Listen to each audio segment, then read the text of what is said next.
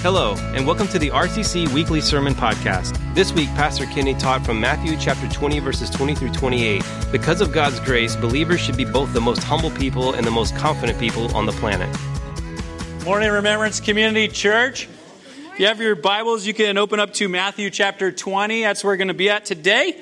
Um, we're continuing on in our series called I Have Decided um, where we have decided to follow Jesus and we want to just explore more about what that looks like to, to do what we call being disciples. As our mission statement is that we want to passionately point people to Jesus and we want to learn and teach uh, each other to be disciples of Jesus and to make disciples of Jesus. So in this series, we're looking at what does it look like to be a disciple?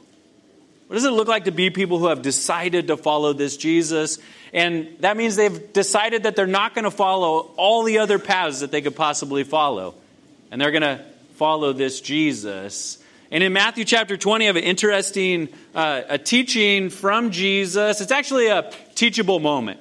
If you're parents, you probably understand what that is. Like, it's not a, a, a lesson that you that you, you, you planned out to teach your kid, but in the moment, a teaching opportunity comes up, and Jesus has one of those uh, today. But before we jump into this teaching in Matthew 20, how many of you guys watch the news ever?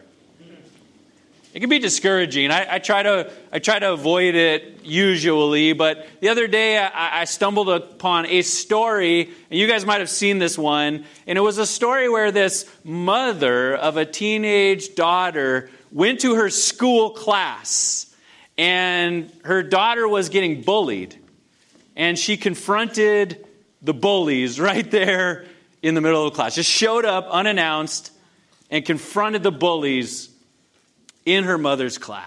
I mean, in her daughter's class. And I don't know. I mean, what do you guys think about that? I was trying to think, like, what if my mom showed up to my high school class? Like, how would that, would that really help?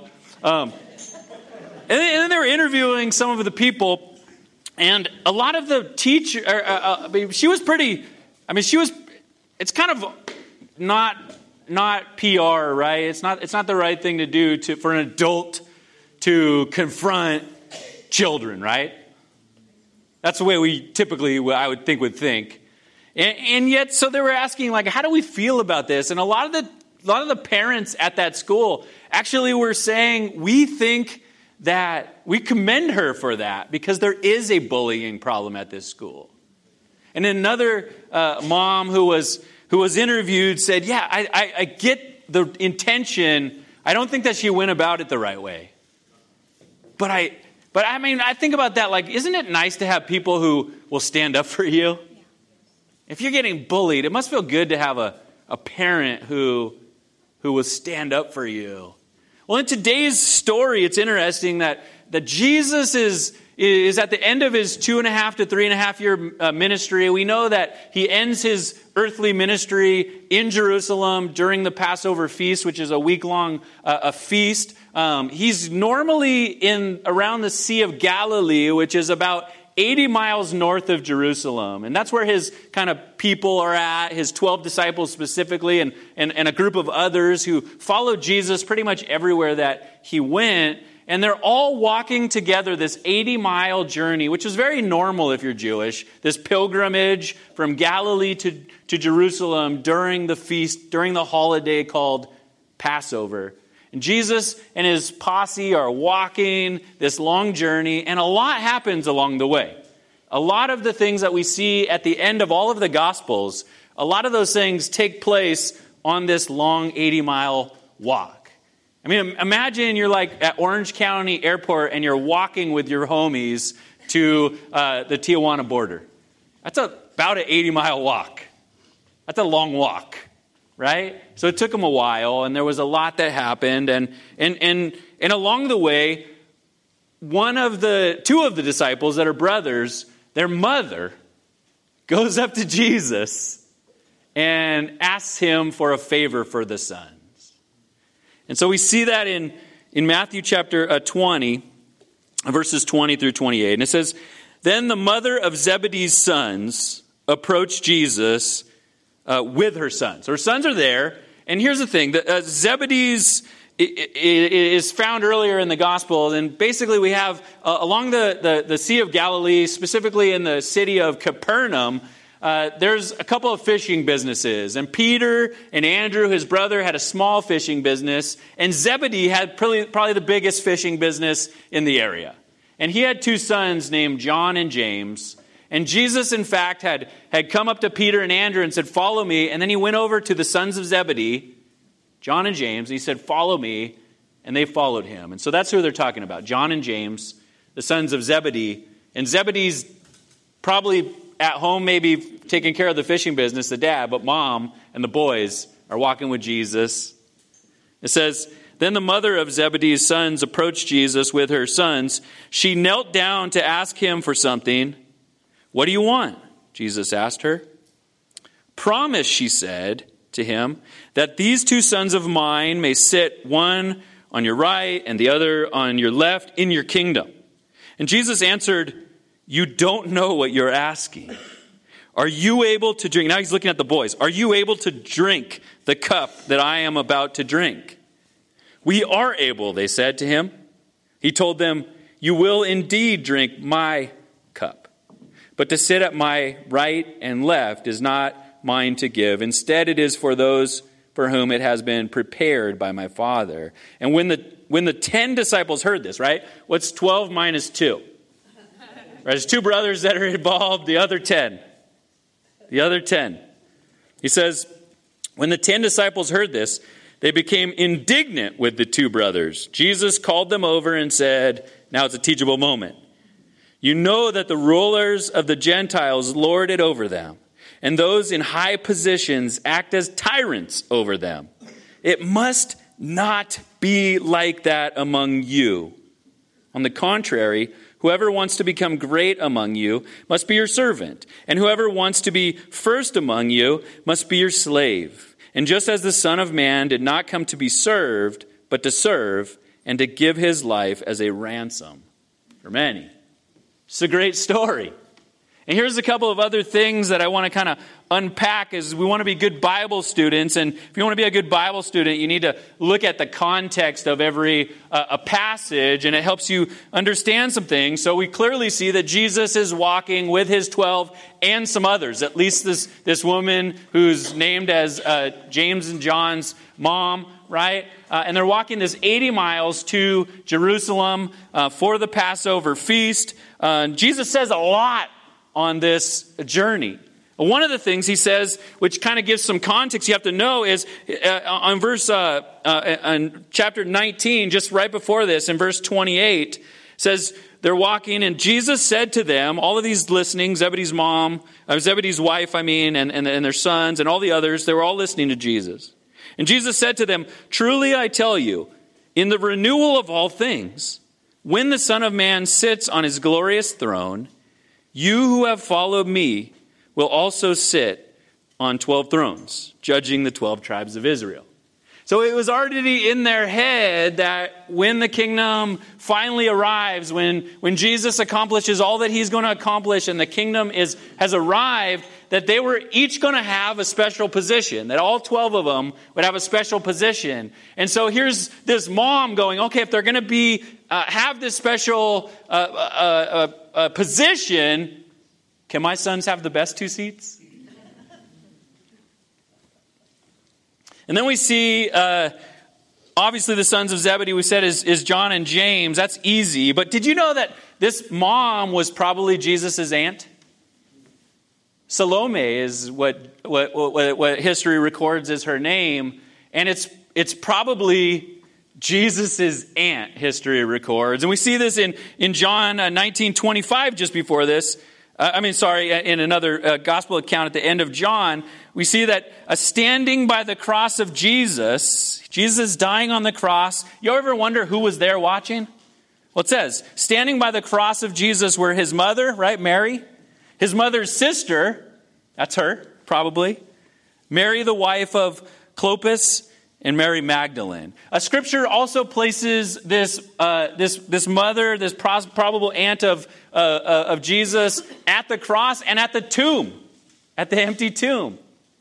So, so here we see Jesus' aunt and his cousins then, are walking amongst these others, and you might see that maybe she had a little bit of an attitude of entitlement. Maybe there was a little privilege that she expected. Hey, these are just guys that you've followed you. This is blood.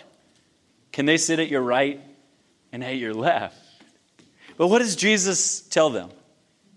You don't know what you're asking. You don't yet understand how things work in the kingdom of God if you're asking these things. And I don't think that Jesus is mad at her. And she is a very prominent figure in the story and, and in Jesus' ministry. And so were John and James. James was the first to be martyred, and John was the, the, the one who wrote the Gospel of John. These, were, these ended up being big players, uh, all of them. I don't think Jesus was bummed at them, but he uses it as a teachable moment. And I would say the teachable moment for us, Remembrance Community Church, is this. Because we have decided to follow Jesus, we should be the most humble people on the planet and the most confident people on the planet, resulting in people with servants' hearts. And so let's unpack these things and see how they connect with this story. And the first one in your notes is this What does it look like to be God's humble people? What does it look like to be God's humble people? C.S. Lewis once wrote that humility is not thinking less of yourself but thinking of yourself less. It's not about self deprecation, right? It's not about it's not about oh I'm so horrible, I'm not very good. It's not about a low self-esteem. That's not what humility is.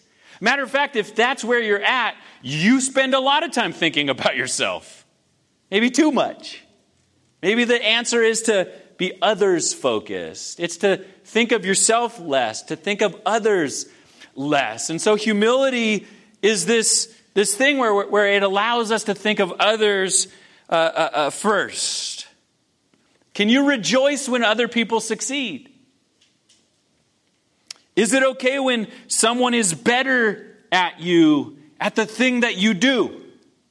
Right? I'm okay with looking at a motorcycle jumper who does a great jump, but what about in the fire service, someone who does exactly what I do and they're better than me? Am I okay with that?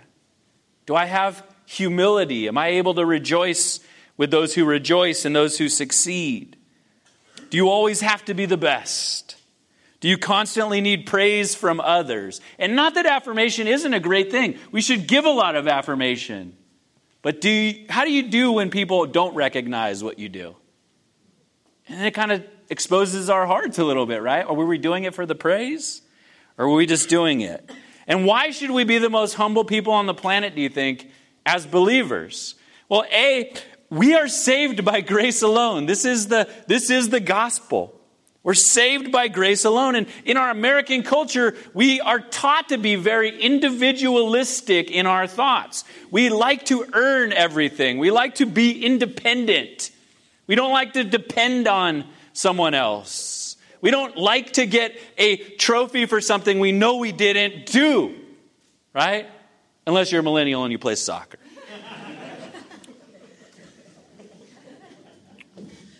right?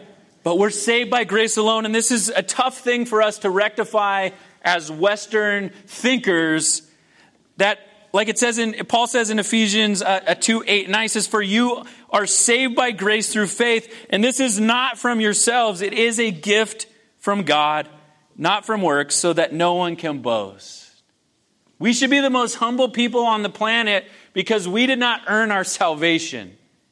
We did not earn our position in the kingdom of God. We did not earn anything.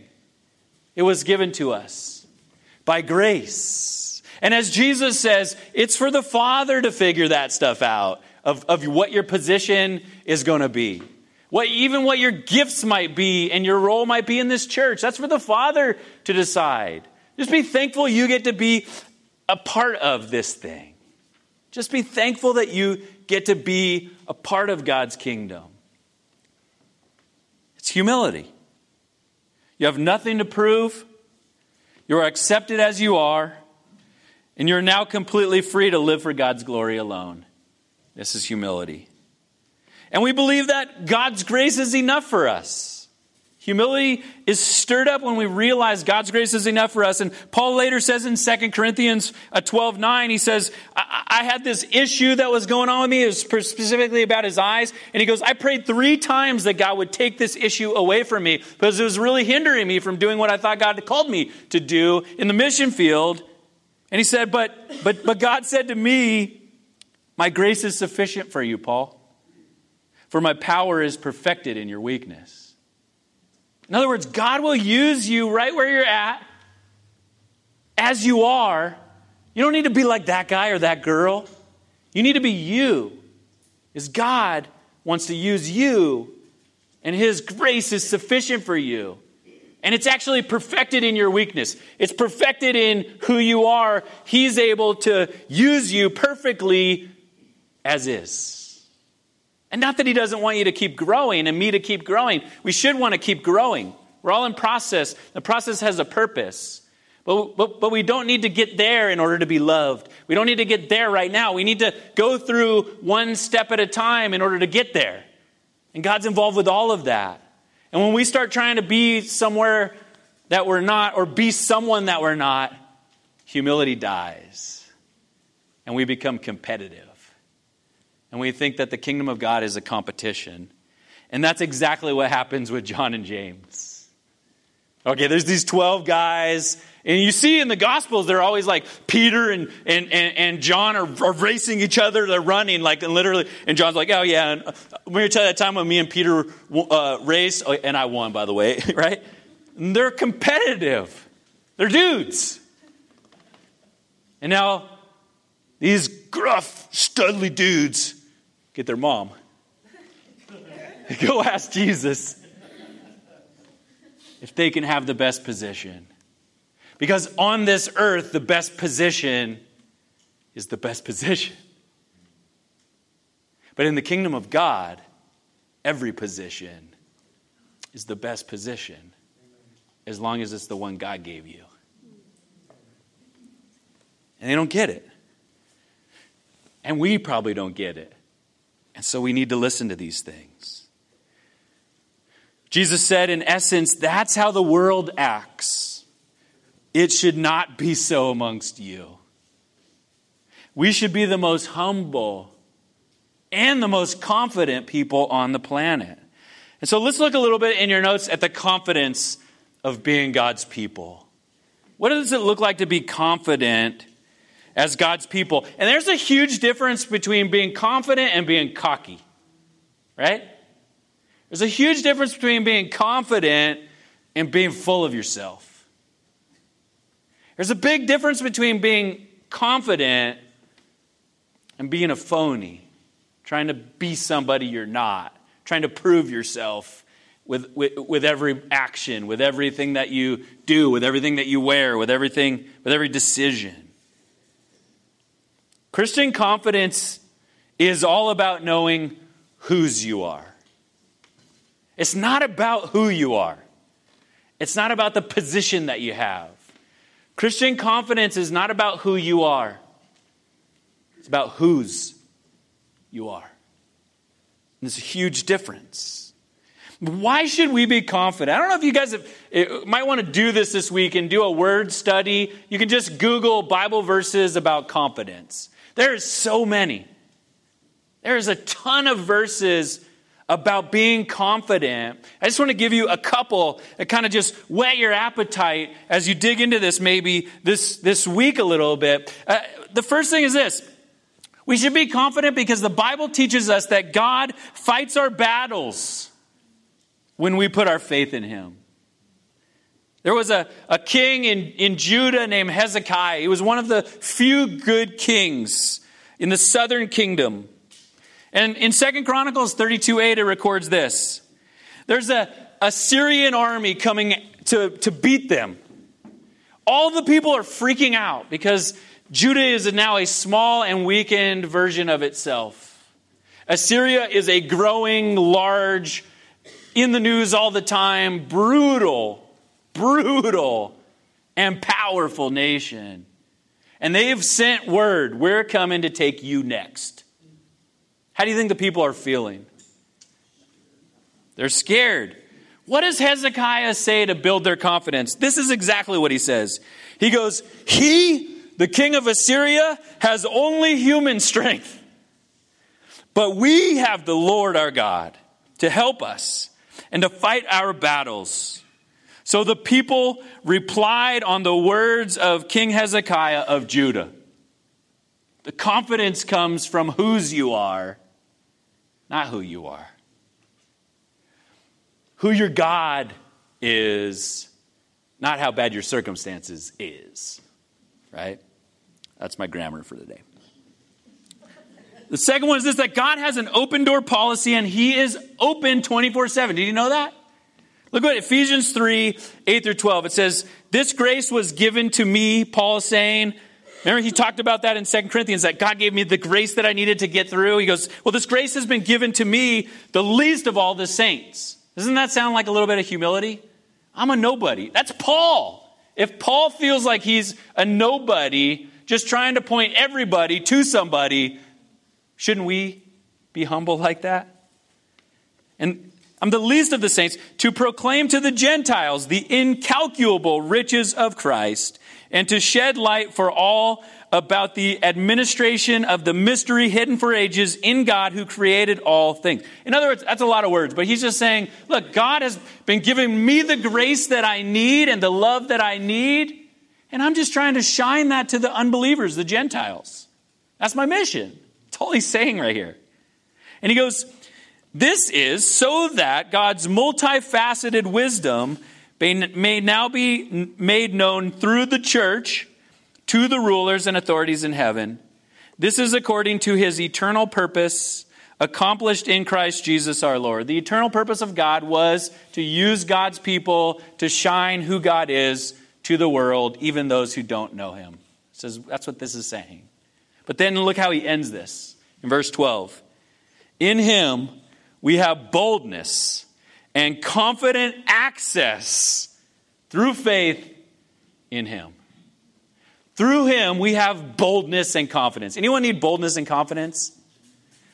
Not to go do it yourself, but because you have access to the Father. And through that, you have access to the Son.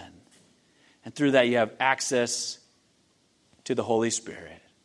And through that, you have access to all the riches of the kingdom of God, all the resources to the kingdom of God and it's an open door policy. It never closes. Look in Psalm uh, 121 4, it talks about God. It says, Indeed, the protector of Israel does not slumber or sleep.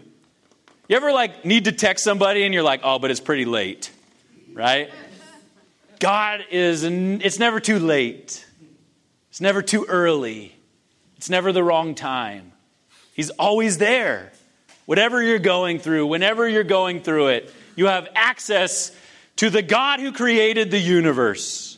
We talked about this a few weeks ago. I'm not a science nerd, I'm just a regular nerd. But I don't know if you think that Pluto is a planet or not. I don't really care. But back in the early 1900s, they discovered this planet named Pluto, and I forget how far away it is, but you know, like the Earth orbits around the sun, and then the solar, the, all the planets orbit around the sun, and Pluto's the farthest one away. Whether it's a planet or not, it orbits around the sun. I do know that. And this, this, the Earth goes around the sun all the time, right? Guess how many times since in the, in the 20s uh, Pluto has, has gone around the sun? That's how far away it is. Not even once yet.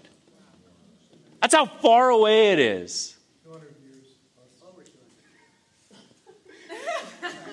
Over 200 years. Thank you. Now I am a science nerd, I guess. Now I know that. Thank you. That's good. Do you do not be sorry for, for adding to our story. I love it. And the point is think about how small our galaxy is compared to all of the universe. The God that created all of that will listen to you.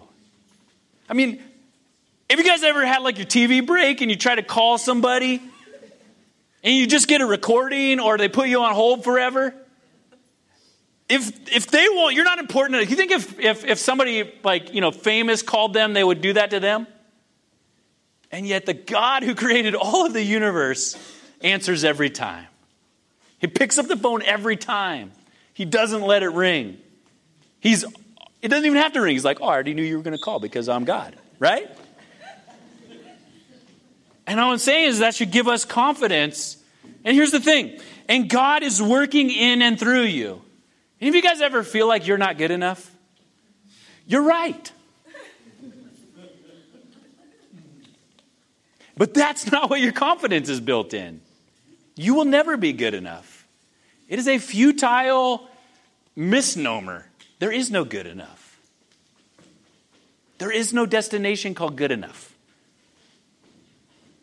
It's something that the enemy puts in your mind to chase. It's chasing your tail. There's just Jesus. You'd never be good enough. And so Jesus came and he died on a cross and he gave you his righteousness. It's all you need. That's what you need. And He's going to meet you right where you're at. God loves you just the way that you are. And He loves you so much, He's not going to let you stay that way. He's going to keep working on you.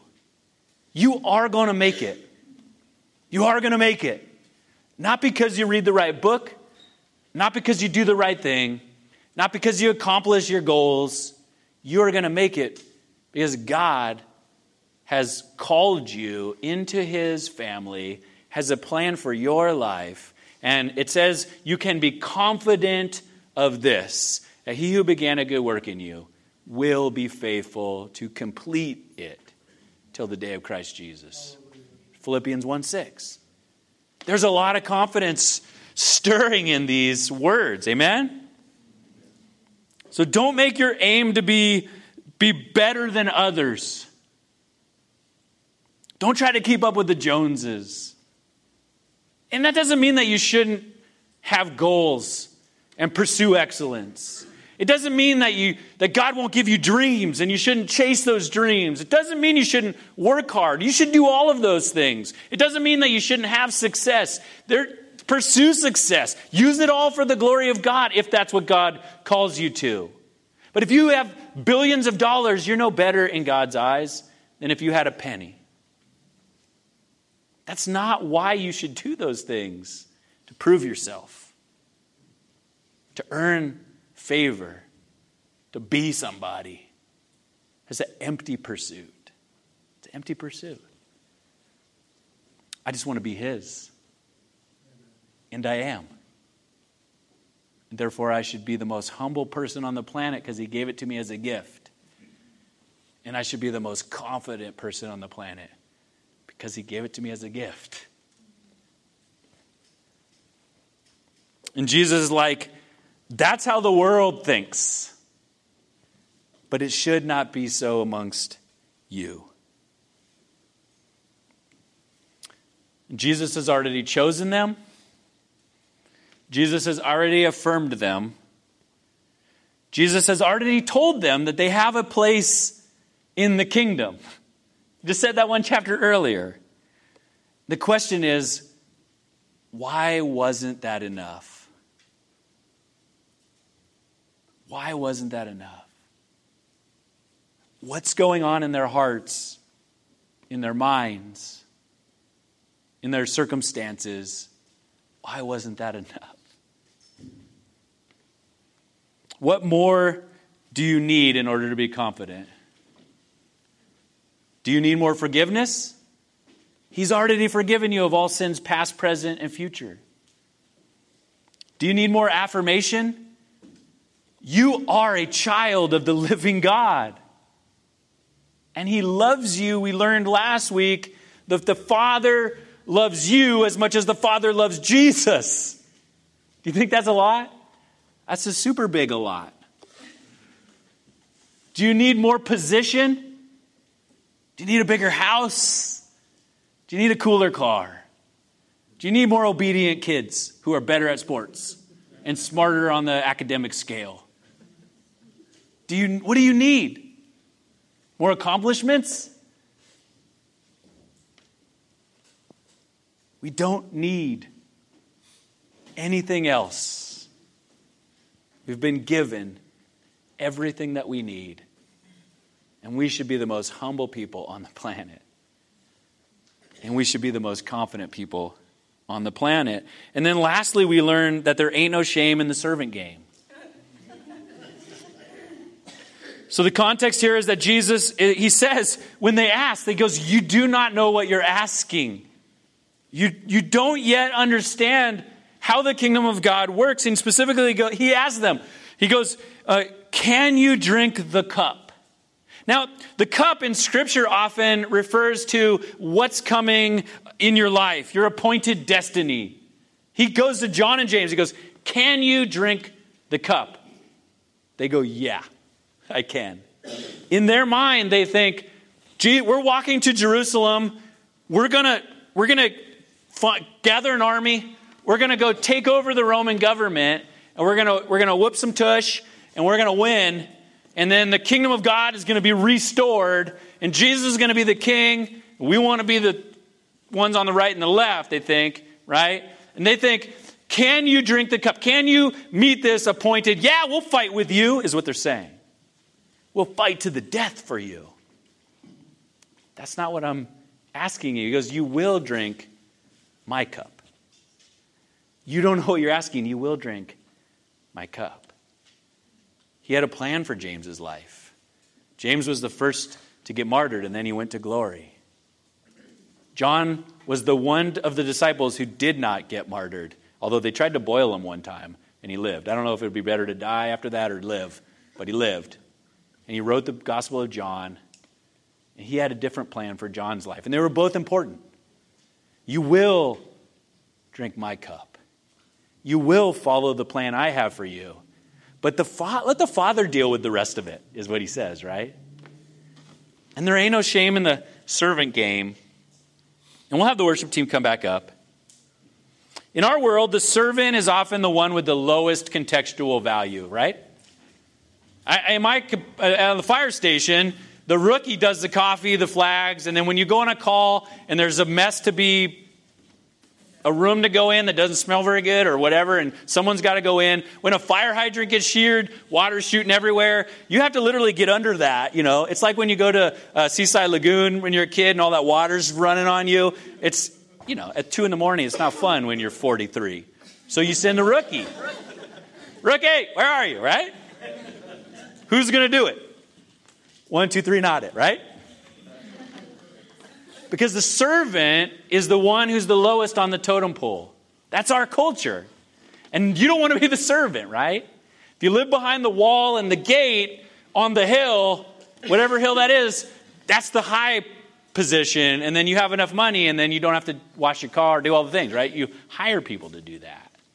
The servant is the lower on the totem pole. And yet, Jesus, he goes, in verse 26, he goes, On the contrary, whoever wants to be great amongst you must be a servant. And whoever wants to be first among you must be your slave. And just as the Son of Man did not come to serve, but to, to, to be served, but to serve, and to give his life as a ransom for many. And so we learn that deciding to follow Jesus is a call to serve to be humble servants, and to be confident servants. It's a, it's a call to be, when you're a humble servant, there's no task too small that you'd be willing to do, right? There's no task that's too small. And guess what? When you're a confident servant, there's no task that's too big. And so, whatever God calls you to do as a humble servant, you're there. God's got you. You're willing. If you're going to do that, that doesn't, it doesn't mean that you're lower on the totem pole. Jesus says it means you're the one that gets it the most. One of our aims at Remembrance is to engage people with friendship, service, and the gospel. In light of our, our, our, our voting membership party, which is happening next Sunday, 4 to 6, our voting members celebration, which you guys should all come to, I just want to get the, the party started. Um, this year, I saw Bernadette Madden. She, she, she, we, we were teaching, engage your community with friendship, service, and the gospel. She went out and started this thing called Create Community Classes. Some of you guys went to it. She had dance classes that were free. She had in the park a, a boot camp. It didn't end up uh, uh, totally taking off, but the intention was let's engage our community with friendship service and the gospel. That was the point. And then when that kind of fizzled out and she had a lot of other things going on, she didn't give up on it. She went over to a boogie zone, which is a dance studio in, in Old Torrance, and started going to classes there to engage the people with friendship service and the gospel. And she started to meet these people. She met the owner and she realized he needs some help. This summer, she's organizing a work day, which we're all going to be a part of. We're going to go over there, we're going to paint and do all kinds of stuff there because we want to engage our community with friendship service and the gospel. And the only reason that we're able to do that is because Bernadette heard the word preach, engage your community with service, got, uh, uh, friendship service and the gospel, and she said, okay. And she did it. There was an anonymous giver recently. I, I don't know who you are. You might be in this room, you might not be, but gave a significant sum of money to a single mom in our congregation just anonymously, just to serve. They didn't even want anyone to know who it was. Jeremiah and Elena, I'm going to call you guys out. I, I, love watching Facebook for one reason. I love watching when, what people are doing. And it blessed my heart so bad. They're, they're, they're looking, and I'm looking at Elena's story, and I see that they had invited over, and they're sitting right behind them, right? Peter and Katie. And they go over to their house because they want to be hospitable, they want to connect. Part of being hospitable is opening yourself up to relationship. And they did that because they wanted to be servants. They did that. Sam and Chris, they host our, uh, Sam, they host our community group and they, they renovated their house across the street. Here's what I noticed about their house when I went there they have the biggest front porch on the block. And it has a table on the front and with all these things. And then they built a wall uh, so the kids in the neighborhood and their, and their grandkids could play in their neighborhood and they could be a part of their neighborhood. I'm not hiding behind the walls, I'm out in the, living, and they spend most of their time out there. That's intentionality. That's intentionality because they, they want to they want to live this stuff. And so, as we prepare to worship this God who is worthy, let's just begin to ask Him to make us more humble. Amen? Amen. Any of you guys need more humility? Yes. It's kind of like that's, that's a fun one, right? If you raise your hand, then you, you're admitting it. If you don't raise your hand, everyone else knows it. right? How many of you guys need more confidence? Myself included. Man, I need some confidence. Where are we going to get it? Oh, yeah, from the God we're worshiping. Thank you for listening to Remembrance Community Church podcast. You can find all our weekly sermons online at remembrancecommunity.org forward slash sermons. Thank you for listening.